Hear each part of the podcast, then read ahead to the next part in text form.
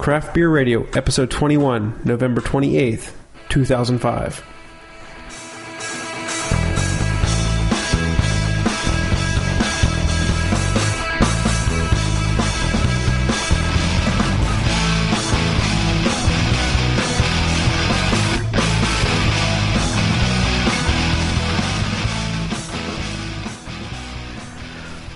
Welcome to Craft Beer Radio, the show for craft beer and the craft brewing industry. I'm Greg Weiss. And I'm Jeff Bear.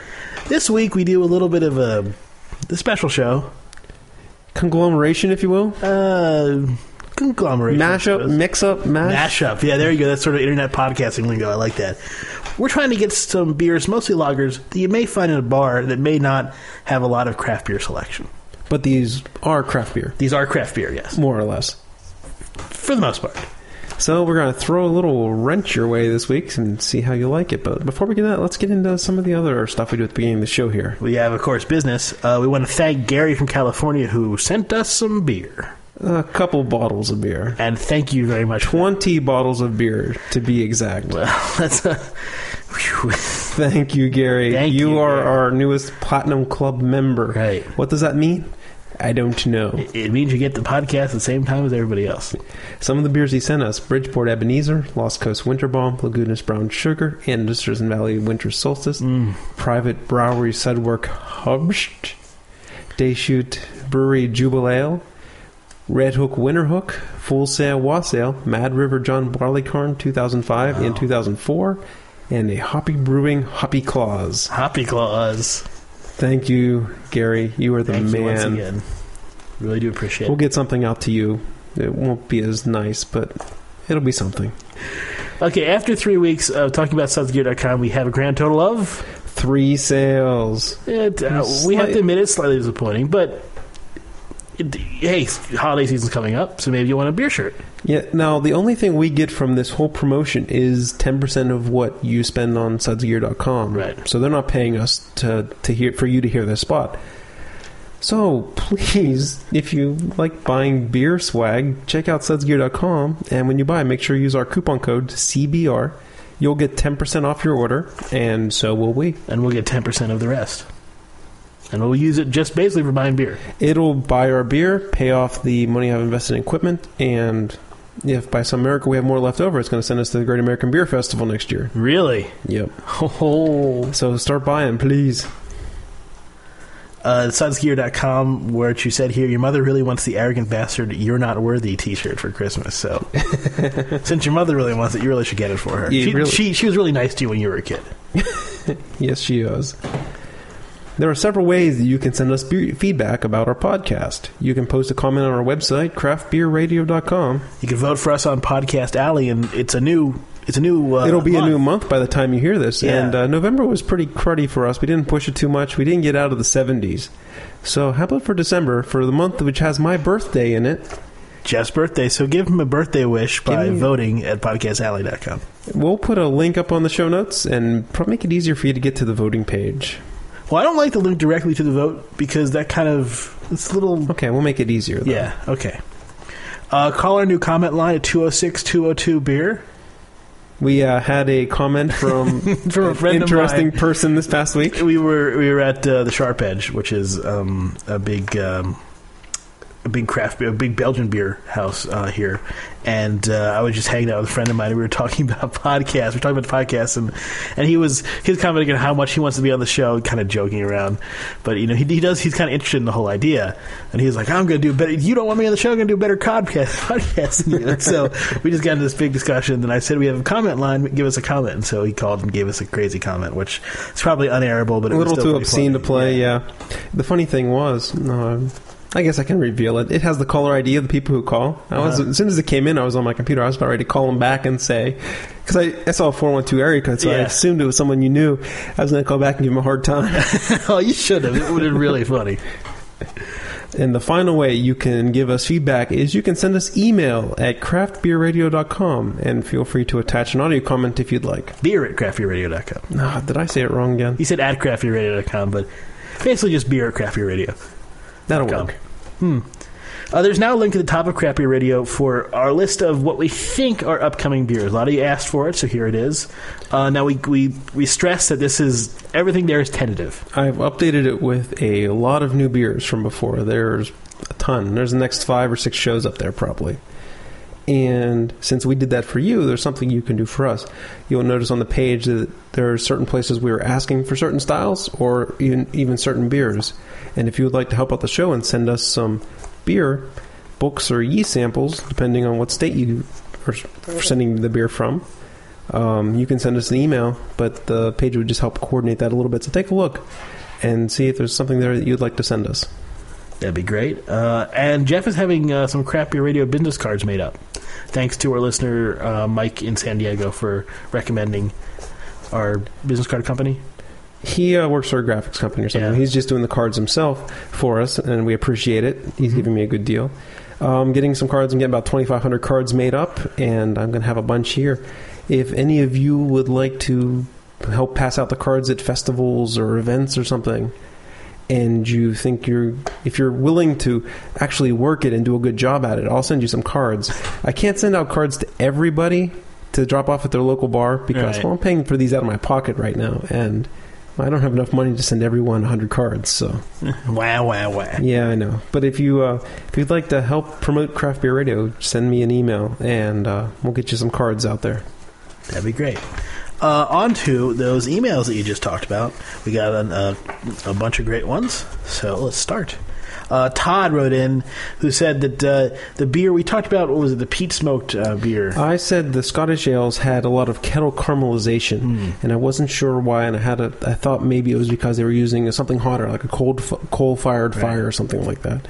And he mentioned that traditionally they use that peat-fired fire, like a lot of the distilleries do. And he mentions that it adds a peaty and smoky taste to the beverages. which certainly was there. It could be, but all the beers we had were not made over those traditional fires. Oh, So the grains were probably smoked, or the kettle caramelization was giving you that flavor. But traditionally, that could be where you know the smoky was coming from. Smoky flavors are coming from. Gotcha. Gotcha. Ken from Washington wrote in.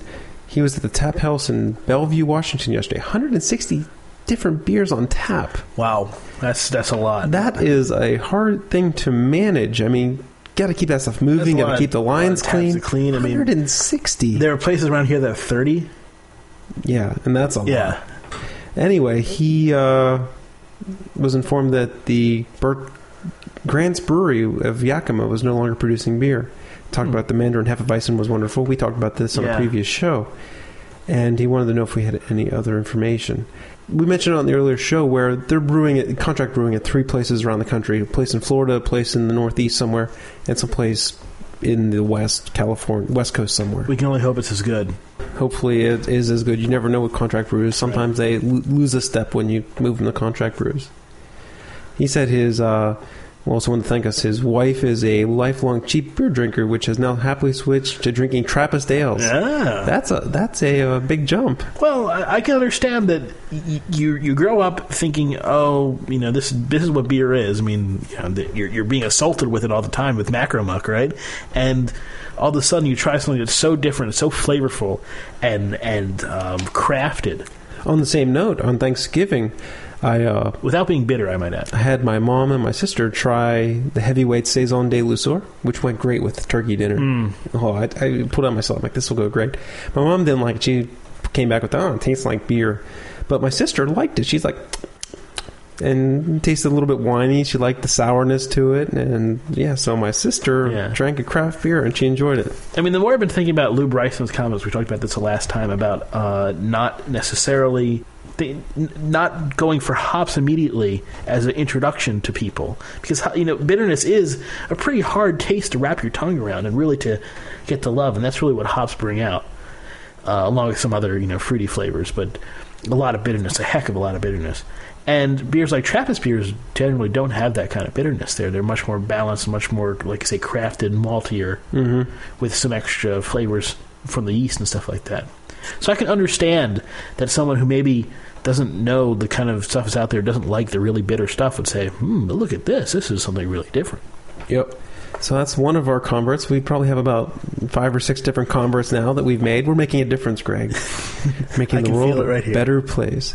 Bob from Japan wrote in again. He had one other question about the temperatures in beers. Mhm. He was worried about um, the temperature of the beers getting warm on the trip home from the store and then cold again in the fridge. I don't think that's enough of a. He's heard about, you know, I've heard the rumors before I got in the beer. If beer is cold, you can't let it get warm again. It'll skunk or whatever they Oh. were saying. And that's not necessarily the case. You can let beer warm up and you can cool it down again. The key is you don't want to do it repeatedly. Okay. If you do it over and over again, it, it makes the beer oxidize faster. So once or twice, you know, obviously you want to control the temperature as well as you can. Yeah. The best thing would be to keep it cool, but it's not going to. It's not going to hurt it to have it. You know, uh, the trip from home to your stores and back to your refrigerator is not going to hurt it. Yeah, not not at all. Not significantly. But but I buy beer. I don't have enough fridge space that I'll put it in the cellar, and it's not ruined when I put it back in the Yeah. fridge to drink it. It's just you want to do as much as you reasonably can, and the key word is reasonably. right. Don't go out and buy a refrigerator for the trunk of your car. You don't need to be that crazy. It is much more important to keep it out of the light. Yeah, I would say so. Uh, Mike asks, "Are you going to do a holiday beer show?" Yes, We have holiday beers out the wazoo. we have quite a lot. In We fact, have, in his, historically, we've tried not to do more than two shows on a style. This one might go up to four shows. because there are just so many, and we think that because there we have a great selection of holiday beers from all around the country and from other places besides just the U.S. We think that it'll be helpful to have a whole, you know, one group of shows devoted to all these different beers, so you can get, you know, sort of a sample of what type of beers there are out there. Yeah, we're going to start those next week, and hopefully it's early enough. I know a lot of these beers sell out right away. And, well, four weeks from next week, it's going to be the whole month of December.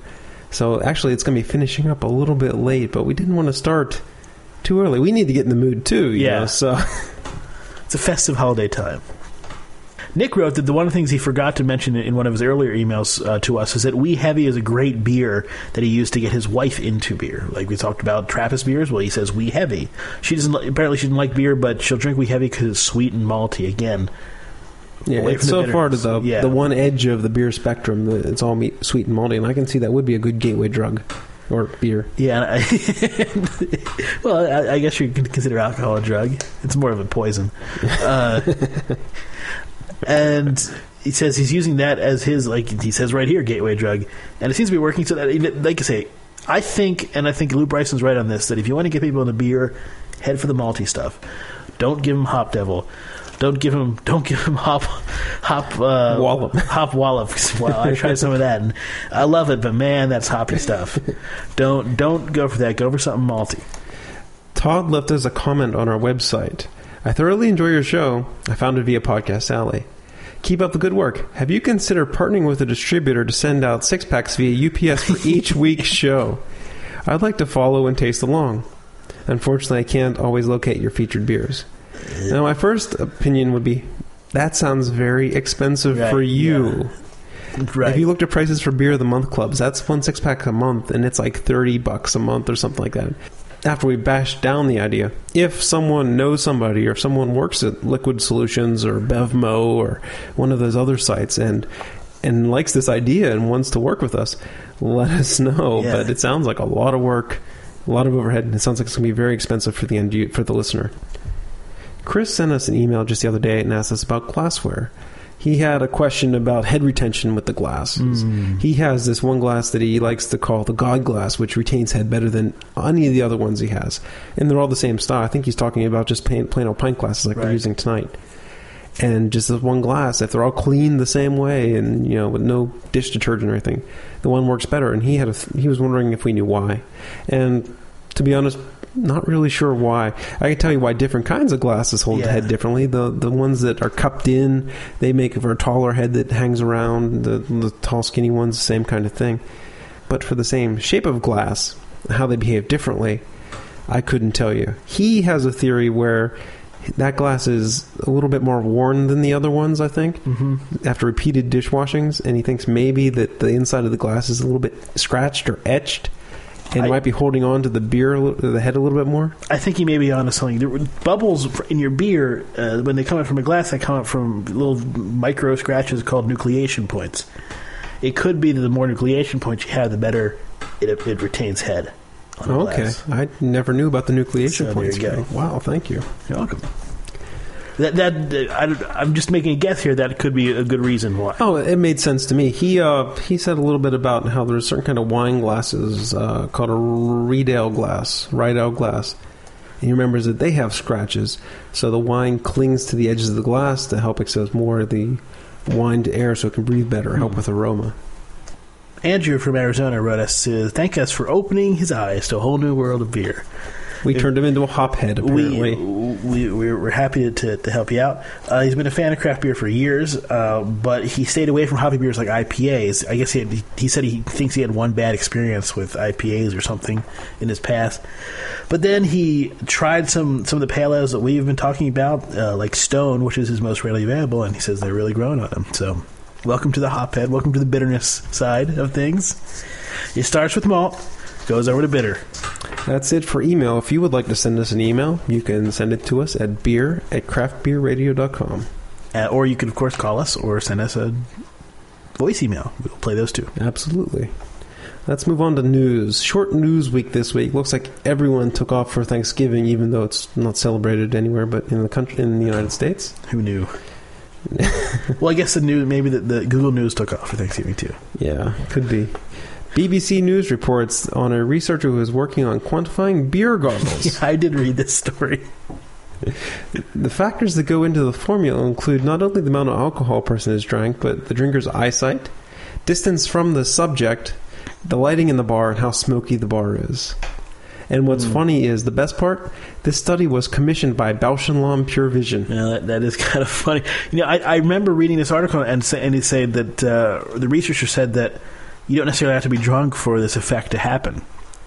It can be based on a whole bunch of different factors. And I can totally understand that because I remember being in a bar once where there was no lighting. The only lighting there was on Christmas time was from Christmas lights. Very soft lighting. It made everybody look good. it, I mean, really, because it, it, it, you know, it, it didn't accentuate wrinkles. It really made everything look smooth face and stuff like Oh, that. okay. It really, really helped kind of bring out the, the, the, the glowy parts of people and, and keep all the bad parts aside. Now, I remember thinking, man, you walk outside with somebody and you get to see the real deal. it may be a deal breaker. Yeah, Bausch, could you imagine the commercial? Bausch and Lomb Pure Vision. Don't let beer goggles affect you. Use our contact lenses. Mm, sounds like a good one. Labatt Brewing Company Limited was convicted and fined $250,000 after sales representatives were found to have illegally influenced discount beer prices in Quebec by offering money and free cases to convenience store operators. Now, they sort of, they, they just, they wanted to sell the bats. They said, here, free cases. And there's probably some kind of law where you can't give away to influence. It's like dumping. It's like the dumping laws for things like steel or uh, computer chips. Could be, yeah. Makes sense. The last email we have Oh, is. those, uh, that's almost like macro muck. but we have a better macro muck this Okay, week, so yeah. that had to fall into news. the uh, secondary macro mucks always fall into news. Right. We have an event, a Holiday Ale Festival in Portland, Oregon, December 1st, 2nd, 3rd, and 4th. The only beer festival in the Northwest had outdoors in the dark, cold, and often wet month of December. I like that. That makes it sound like fun, doesn't it? Yeah. Well, they go on to explain that uh, it's under a tent with heaters, so it's not too bad. It's, I guess uh, it does get pretty cold out there. I mean, I think you know, you think out there, you think, oh, California, but then you, you're pretty north. You're, you're pretty far north up there in Oregon. You have, Or- you have the you have Portland, but you also have the, the heat sink that's the ocean, so it doesn't get as cold as fast as it does inland.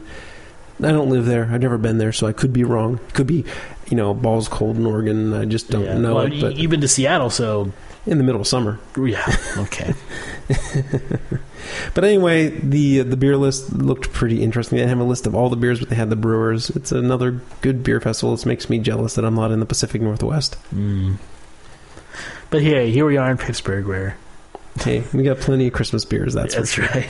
You want to move on to Macro Muck? I do. Okay. Have you seen the new Miller Lite commercial? Which stars Flavor Flav from Public Enemy in a courtroom as an expert witness on flavor. Smart. The uh, Miller Lite, it's on trial. Bud Light's flavor has changed or something like that. Flavor Flav is the expert witness. Right. Miller Lite Brewing Company said rival Anheuser-Busch Incorporated has altered Bud Light in the past year to make it more bitter and bubbly. Now they said they collected data that show that Bud Light's bitterness and carbonation rose from last year, but Anheuser-Busch called the claims another marketing ploy, complained to cable networks that the statements are false, and now 10 of 32 networks contracted the commercials to put them on hold while they're awaiting substantiation of the claims. Beautiful. There's I a couple networks that keep on playing it too. Let's see, we have uh, CNN, CNN Headline News, Comedy Central continue to air them. So if you want to see Flavor Flav on a Miller commercial, you can check them out there. That doesn't surprise me. Comedy Central has no uh, ethics. The would big expect them to. I mean, the big four networks, ABC, NBC, CBS, Fox, they weren't targeted for the buy, so you're not going to see the commercials on there. So it's, it's just cable. Anheuser-Busch said Monday that it has not altered its winning formula. its winning formula. Right. However, the company added, Our brewmasters are constantly making small adjustments to address seasonal changes in raw ingredients. Like we're going to add a little bit more corn this year. Well, no, no. What they mean is the hops yield differently. Yeah. The barley yields differently, so they have to adjust them. They got to make the same tasting beer all over the country, all Right, over the right. world. So the they don't use the same recipe because they need to work from the same outcome. So it, it is a hard job. I think we've talked about this a little bit in the past. Very difficult. The brewmasters Yeah. need to hit a target, and they have to adjust for their local environment, their local ingredients to hit that target. Right. So the the last sentence they're taking out of context might sound like they're altering the recipe, but they're still hitting the same target. Or maybe they did make it more hoppy and bubbly. I don't know. I Think all this work for Bud Light. Oh, Bud Light's changed. Oh no! Alert Flavor Flav. Hey, that's the biggest selling beer in the world. Yeah. Oh well. On to main show with basically beer. Craft beers you might find at a regular bar. That's a better way to put it than I was going to say it. We'll be back in just a few. Okay, we're back, and our first beer is going to be Yuengling Traditional Lager. This is a lager that's very widely available in Pennsylvania. It's very, it's fairly ri- widely available on the eastern coast, eastern seaboard, eastern part of the country, even inland.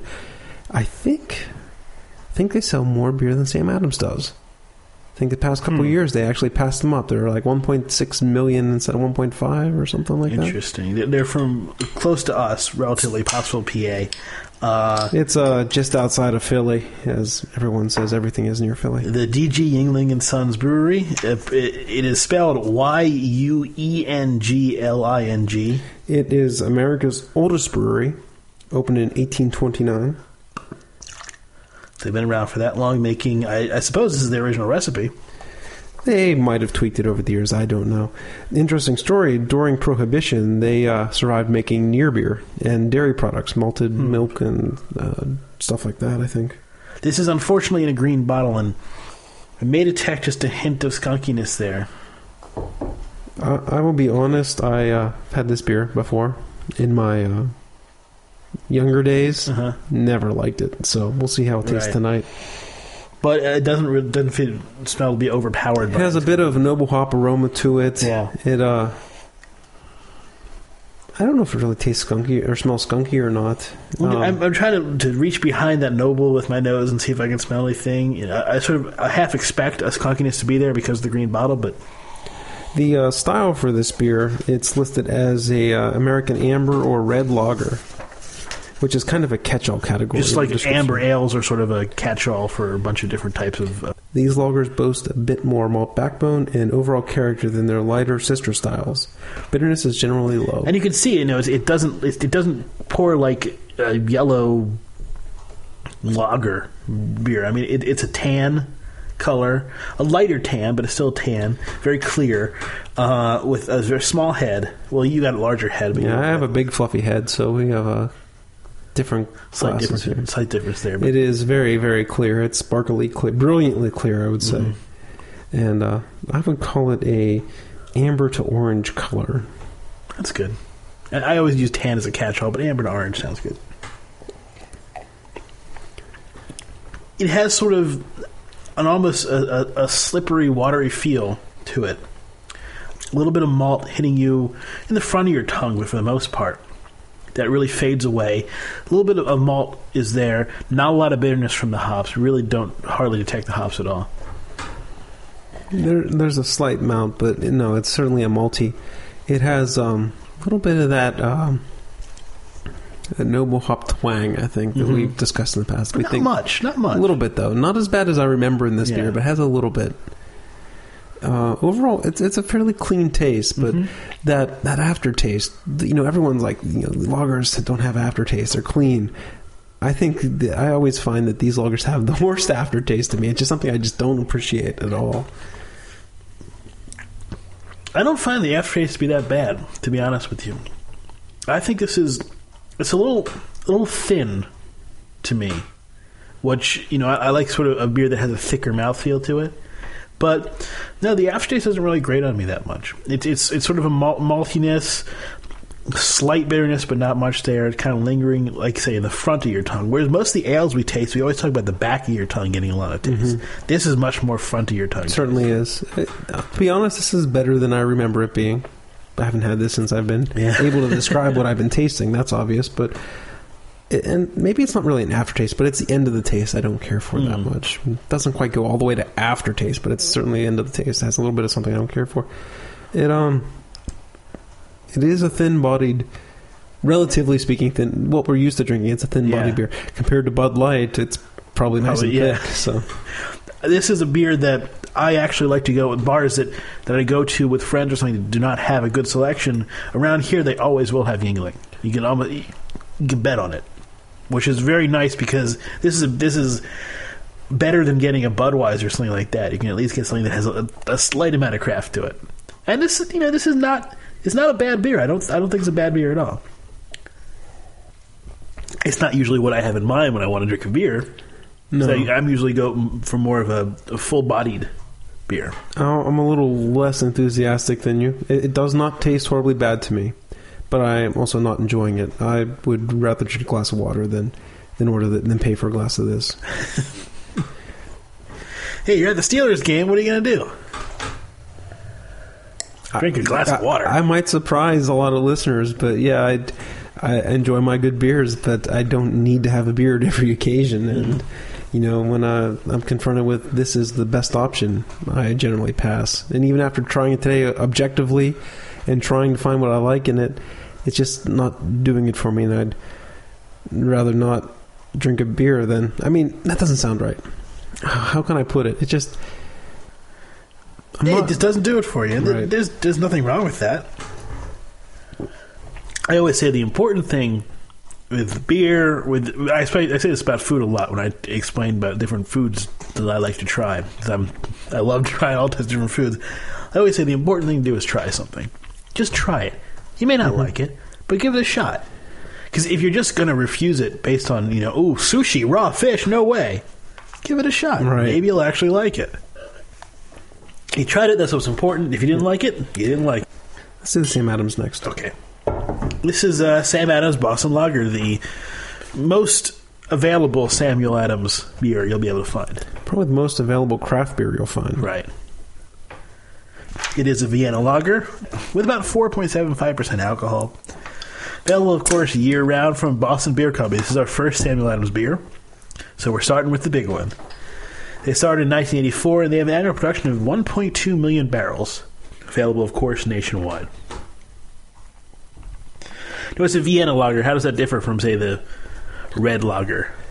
I find that the, the Vienna lager is, is pretty malty. It's uh, kind of like an Oktoberfest style, somewhere along there. It's not too different from Märzen or Oktoberfest. So you don't notice hops in there? You're, It, it's it's not as hoppy it, as the the one we just had, the Yuengling. it's not as hoppy as Yuengling. Then that, that really didn't detect much in the way of hops there. Well, you had the aroma. You had a little bit Mm-hmm. of balancing bitterness. We'll see if I'm right, if I remember correctly or not. I don't think so, judging by the smell of this. Because right away, Jeff got some on his nose. right away, the first thing I detect is, is hops. You're getting a pretty decent hop smell from it. See, I'm not tasting hops. I'm tasting more of a toasty, malt, malty type Well, of you're not tasting it. Yes, I'm, I'm smelling. My nose is tasting. Since I got a Now, now I'm detecting more of the maltiness, but I definitely, definitely detect the hops there. Okay, so for this one, it's uh, it's just about the same color as the Yuengling, maybe a touch lighter. Almost is- looks clearer if that's possible. It is brilliant, brilliantly clear too. Your glass just must not hold head. Yeah, I guess not. I must have the god glass today. I don't have the nucleation points, and you do. Oh well. Yeah, to me that tastes malty. That's not too different from an Oktoberfest. hmm Yeah, you're right. There's a little bit of bitterness at the end. Wow, that tasted good. Yeah. We always get in these modes when we taste these beers one after another that they all start tasting good, especially when we're doing the same style. What did you call it today? You called it the. Uh, Uh, I forget what I called it in, in, in the instant message, but it was the uh, the, the the law of same beer tasting. I think a law of same style tasting, which is that as you taste more of the same style, you start to appreciate more and really get the different flavors. you, whereas- you tune into the style, Yeah. kind of. I'm going to have to go back and erase every time I might have been kind of negative to Sam Adams. Got nice bitterness at the end. Is really unlike the Yuengling, which is on your front of your tongue. This one is the, is the back of your tongue. It's getting it's a thicker mouthfeel, a little bit creamier. The thing I say, the toastiness that I'm getting out of it, it tastes a little weird, a little burnt almost. It's very subtle. It's very light. It's it's like a No, I, I taste what you're getting. at. I don't know. What, I think that that's what they're going for. Sort of a I don't know, a real dark maltiness. it's, it's to me it tastes toasty, but it's like a touch charred or something like that. It's just Hmm. Significant difference from the Yuengling. a lot maltier, a lot fuller. It's creamy. I you know what? I'd like to compare this to the Sam Adams Oktoberfest. Hmm. Just see how they change. I had a Sam. Ad- I mentioned this in the pre-show. I think one of the shows ago. I had a Sam Adams Oktoberfest, and it really surprised me. Mostly because I'm not a huge fan of the Oktoberfest, but we found a couple we liked, and they tasted better because of the law of the same style Yeah. tasting. And I had that one, and I wasn't expecting it to be anywhere in the ballpark of the Spaten, the Hacker-Pschorr, and it was in the ballpark, so it was pretty good.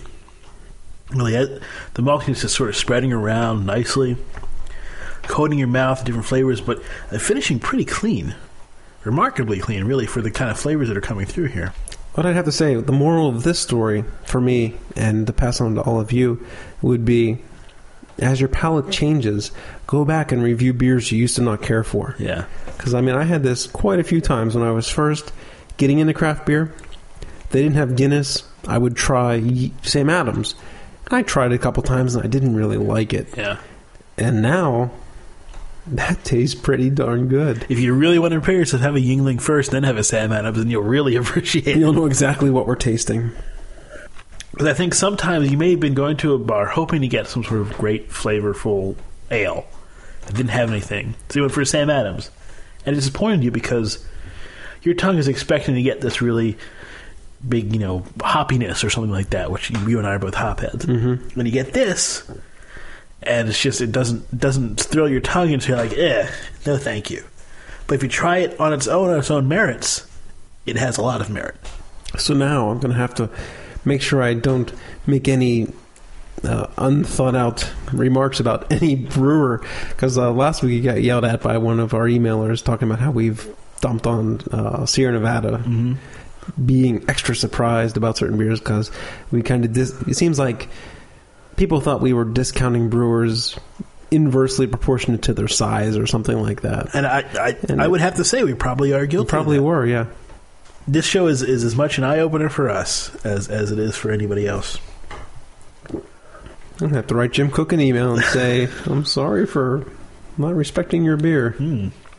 And I've tried, you know, I've tried some of their seasonals too, and their seasonals are pretty good. Like I say, the first craft beer that I ever tried, that I ever really enjoyed, was when they did a uh, a wheat, a um, a Belgian white. Okay. We have a couple Sam Adams coming up. We got the old Fezziwig. We got their Winter Porter, which I think is a new seasonal one they put out. And also today I picked up a bomber of the Imperial Pilsner. Yeah, it looks good. Came with a little tag around the neck telling you about Jim Koch going to Germany and picking out some Hallertau hop. So Sam Adams, we disrespect you no more. Absolutely. That was that was a surprise. I wasn't expecting it to taste that good.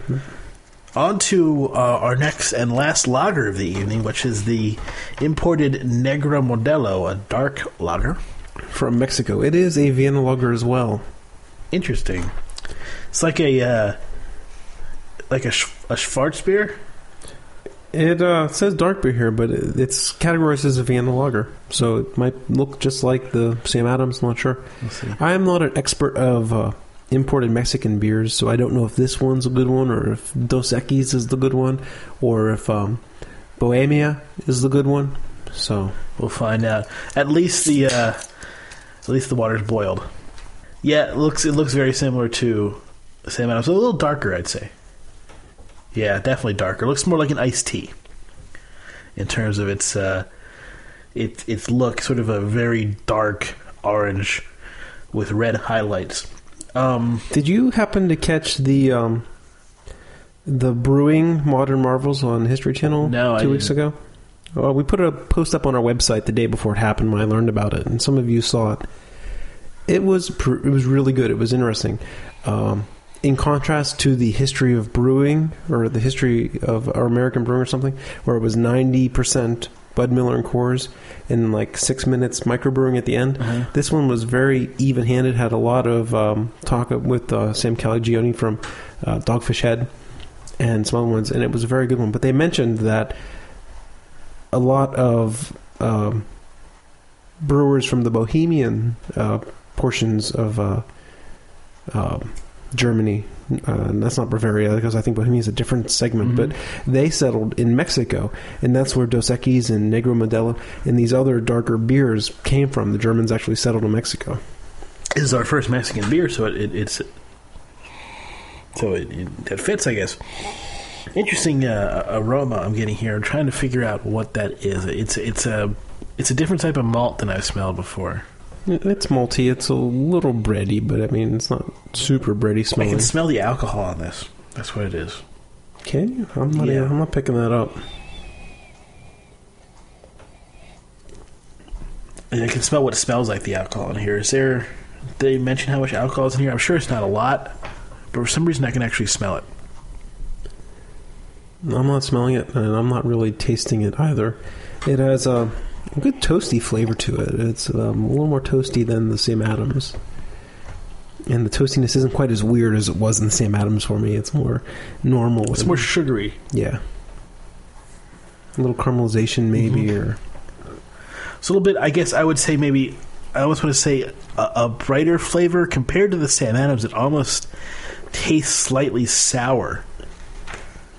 yeah, the maltiness isn't quite as full, isn't quite as sweet, isn't as clean. It's um, finishes drier. hmm and, Leaves uh, you with a little bit of an aftertaste. a little more dry, uh, chalky, like a little bit of bitterness type aftertaste. I like chalky. That's a very good way of describing this because it doesn't quite taste. I guess maybe as, as creamy as the Sam Adams did. It's a pretty good beer from Mexico. Better than I would have expected. Yeah. I've had Dos Equis a long time ago. It's one of those beers I need to retry, just like the Sam Adams. I don't think I need to retry Corona. I'm pretty sure I know how that tastes. Yeah. They stick a lime in it. It's and okay. then there's Pacifico and then Bohemia. So we'll see how those. I do remember I used to go to the beach, um, Cape Cod, every year. My sister got a place down there, and um, shouldn't she shouldn't have it anymore, but she used to get it every year, and we used to get a lot of Corona there and pop the limes in there. You don't really taste anything but you know sort of a lime water with carbonation. Yeah. This is not a bad beer at all. This is sweet, a slightly different texture than the other beers. Uh, I still think the Sam Adams is, is is number one in my book in terms of the lager here. Yeah, if I'm at a, a bar that normally doesn't have craft beer and has Sam Adams, that's going to be the way to go for these. Let's not make our judgment yet. We have one. Need to have one. Well, no, I'm, not, I'm saying in terms of the lager. The next beer we're having is is um, oh we'll say right now Sierra Nevada Pale Ale. You- well, you- there's a little story behind this. We were going to do Anchor Steam, right. and Greg stopped by the one place or the the, the Creek House right on the way home, and uh, he ordered you know Anchor Steam. They threw it in a bag and gave it to him. Comes up here, he's all holding the beer up in the air, victorious. Pulls it out, and it's uh, "Merry Christmas, Happy New Year." Anchor's our special ale. So unfortunately, we didn't get the anchor. But on the bright side, we have one more Christmas beer to try out. That's true. It just adds to our whole winter list, our four episode or, or, or eight episode. Um, eight episode omnibus. we'll see how long it gets. Our magnum opus, if you will. Right. So, uh, Sierra Nevada Pale Ale, you're our redhead stepchild for tonight. It's um the unplanned beer, but the reason why I put it last is because as a pale ale, it's going to bring that bitterness. It's going to probably affect the way we taste any other it's gonna taste very hoppy compared to the other beers we've had so far. Absolutely. With all these beers, you didn't really detect much hoppiness. I mean, the most hoppiness we detected, like you said, was in the Yuengling. Uh, and it wasn't much flavor. It was bitterness yeah, and uh, a little aroma. I guess there was a little taste of hops in the end there, a little noble hop. But the other ones were, I think, as Vienna lager should be, nice and malty, Mm-hmm. bitterness, but little no hop flavor. I think that's that's the right way to put it. Unfortunately, we don't have uh, stat sheets on either Sierra Nevada or Neg- or Negra Modelo. So we're a little slim on the fact sheets here tonight. Sorry for that about that, guys. They were last minute beers. And here, Jeff is pouring the Sierra Nevada Pale Ale, which I'm sure many of our listeners have had before. It's fairly widely available. It's a bottle conditioned pale ale from Chico, It is bottle California. conditioned, huh? Yeah, look at that. The reason why I was I was kind of curious is because I- I've seen something that kind of looks like sludge before it's been foam. Oh, like one time I said, "It's bottle conditioned." You looked at it and you're like, "No, it's not." Well, we're kind of confused about this whole bottle conditioning thing. yeah, this is a good. We've noticed to put recently the Dogfish Head sixty minutes. 60 minute IPA. It says right on the bottle, bottle conditioned ale from Delaware or whatever. There's no sediment in the bottle. Craig just bought a bottle of this year's Victory Hop Wallop. case of it. Yeah, case of it, and on the case it says bottle conditioned ale, which was I have a 2003 version of the Hop Wallop, and they've all been bottle conditioned. Greg claims that there's no sediment at the bottom of the bottles, didn't see a single bit. so we're a little confused about this phenomenon of um, bottle conditioned beers with no sediment. So if anyone has any insight, let us know. That seems to have some sediment in it. So, yeah, I mean that's bottle conditioned. Right on. So what do you think about the aroma for this? well, it's hoppy, uh, with with with a, with a lot of malt mixed in. Does the aroma smell fresh to you, or does it smell a little bit stale? I, I see where you're going. I haven't tasted it yet. It might still taste great, but it just seems the aroma tastes a little bit. Uh, it's not really skunky, but it's not as fresh as it should smell. Yeah, a little, maybe a little bit cardboardy. I don't know. Certainly hoppy taste to it. It's uh, a lot hoppier than the other beers we had tonight, Bitter. as it should be. Hmm. I don't want to judge it. I don't want to say it's oxidized yet. I'm not sure, but it might be. I think it is. Well, that second that second taste was a little bit better. Um, flares the side of your tongue with uh, with bitterness. Hoppiness comes really in the back of your tongue, where you get some uh, a little bit of. Uh, mm, I'm not really sure the hops here. I'm trying to detect. It's uh, Cascade Centennial, I believe. It, yeah, it tastes more Centennial than Cascade. Um, bitterness kind of kind of lingers, sort of a band from either side of your tongue, right around the center, right down the center. Maltiness hits the roof of your mouth, stays there a little bit, but it's mostly that bitterness that's that's remaining from behind.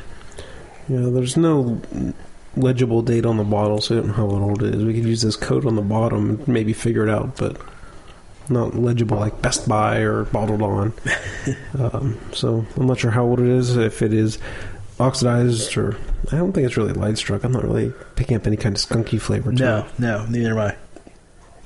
Yeah, I think it is oxidized though. It's just not really cardboard, but maybe a slight. Just just not tasting really fresh. It's tasting a little Yeah, tastes a little uh, a little blandish, a little. And you, you'd think that the, the yeast would do a good job since it is bottle conditioned. The yeast would do a good job of maintaining it. I guess it's a sign of an older beer with yeast or without yeast. But yeah, the yeast could help delay it a little bit. But if it was stored poorly, then the yeast isn't going to be able to save it completely. We had a question: When are you going to homebrew again? That's a very good question.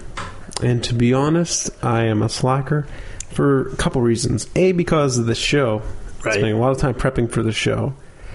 B, which is the main, I guess another very good reason is I have my brewing equipment up in the attic with pull down stairs and everything. Uh-huh. It's a real pain to set up for brew day.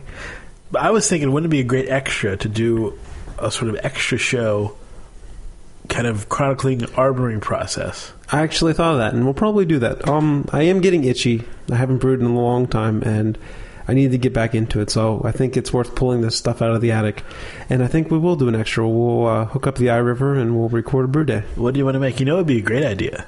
Involve our listeners in it a bit. Maybe have a poll on the website with a couple different styles. Or style? you know what? You know what'd be even cooler?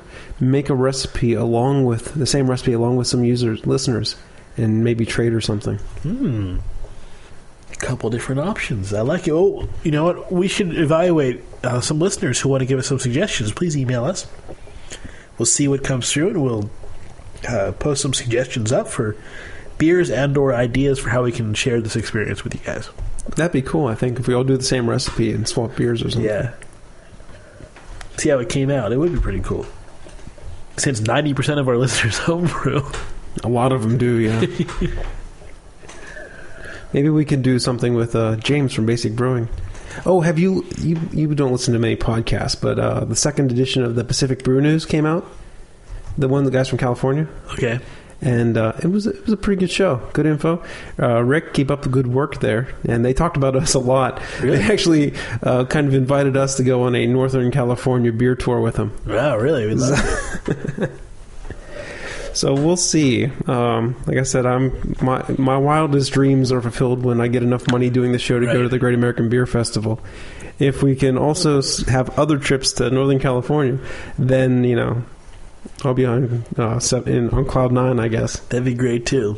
It, it's getting that time of the show, and we do our rankings. And so, Jeff, should I go first? Sure, I went first last week. You can go. I think a number one has to be the Sam Adams. This is the one that really impressed me the most. That really, you know, gave me a new. I mean, I, I was ready already to say, Sam Adams, we need to give a fresh look at these guys because I've, you know, I, I haven't talked to their owner, but I've seen their owner live at uh, Beer Fest. I know he's committed to, to doing good craft beer. Now the biggest knock about Jim Koch is his Bill of Rights of craft yeah, beer. yeah. Beer must be served in a bottle, not in a can. Which you know, I understand where that idea comes from. He needs an amendment. Yeah. Well, but but but it's also a hard idea to get across. I mean, basically, what he I think he recognizes to a point that people are going to drink his beer out of the bottle, and so if you're going to drink it out of a bottle or out of a can, you want to drink it out of a bottle instead of out of a can. But you ultimately want to pour your your beer into a glass. Right. If you're going to do that, it doesn't matter. Oh, I see what you're saying. So, actually, from the bottle to your mouth and from the can to your mouth. I see. Yes, you're right. Bottle is better. But using a glass as your intermediate delivery vehicle is always best. Yes, absolutely. So I put Sam Adams in front. Uh, second, hmm, here's a little tough choice. Um, I guess it's not that tough. I go with Sierra Nevada. Okay. Sierra Nevada second. Third, I gotta have to go with the Negra. Um, I guess the reason why I picked Sierra Nevada in front of Negra is just because it's a little more hoppy, and you know I tend to like the hoppy stuff more. Sure. Uh, so I, I'll go for that. I'll go for the little extra bitterness, a little more complex flavors. Negra was not bad at all. Something to look to look to if you can find that. It is not bottle conditioned, but I thought I saw something in there, but it's it was it was brilliantly clear. there. Remember? And uh, last, unfortunately, is Yuengling. But again, I didn't dislike it as much as Jeff did. Uh, I felt that it was good for if if that's your only option, go for it. Uh, yeah, I mean, it was not as bad as I remembered or I thought it would be, but again, it was not something that I would choose to drink at a bar. As for the Negra in the Pale Ale, as in being three and two, it's very tough. If the Sierra Nevada was fresh and tasting at its best, I would keep it the way you did. The way they were tasting tonight, I am contemplating switching the two. Hey, don't don't just contemplate it. Do it. Oh, I'm not sure if I want to or not. They were very close, you know, choosing this to that. It's comparing an apple to an orange. It's comparing. So I'm not sure. It's but just a ranking, Jeff. It's not a life or death decision. I know, but I want people to know what I'm thinking. and then the Sam Adams tonight is the number one beer of the Yeah. night. It was, it tasted fresh. It tasted good. It was malty and again fresh. You know, when you get these Yeah. beers out of bottles, especially the bigger ones, you never know how long they've Yeah. been staying, hanging around. You never know if they're in good shape, and that Sam Adams tasted really good tonight. I mean, the thing is, the saying is, if you had a couple hoppy beers and then you know a, a porter and a stout, you don't want to get a Sam Adams after that. It's not going to taste good. It's not going to have the same depth. So you're not you're just not going to enjoy it. If you're just starting out and you're ready, like you know, hey, give me a Sam Adams. If the beer, Or if you're eating at Applebee's and your Yeah. choice is Molson or Sam Adams, get a Sam Adams. You- You, you, Exactly. you won't go wrong with it. You really won't. I mean, we, we, we really did like it tonight. All right. Well, I think that is it for this week. I think so. Next week is going to be the beginning of the journey of a lifetime with our winter seasonal ales. I like- will uh, keep, stay tuned on the website if you want to try to figure out which ones we're doing next Right. week. I'll probably rearrange them a little bit. I'm not sure, but just check out there. And I look forward to going on this journey with all of you. Oh, that was pretty corny. we'll see you next week, guys. Thanks for See ya. listening.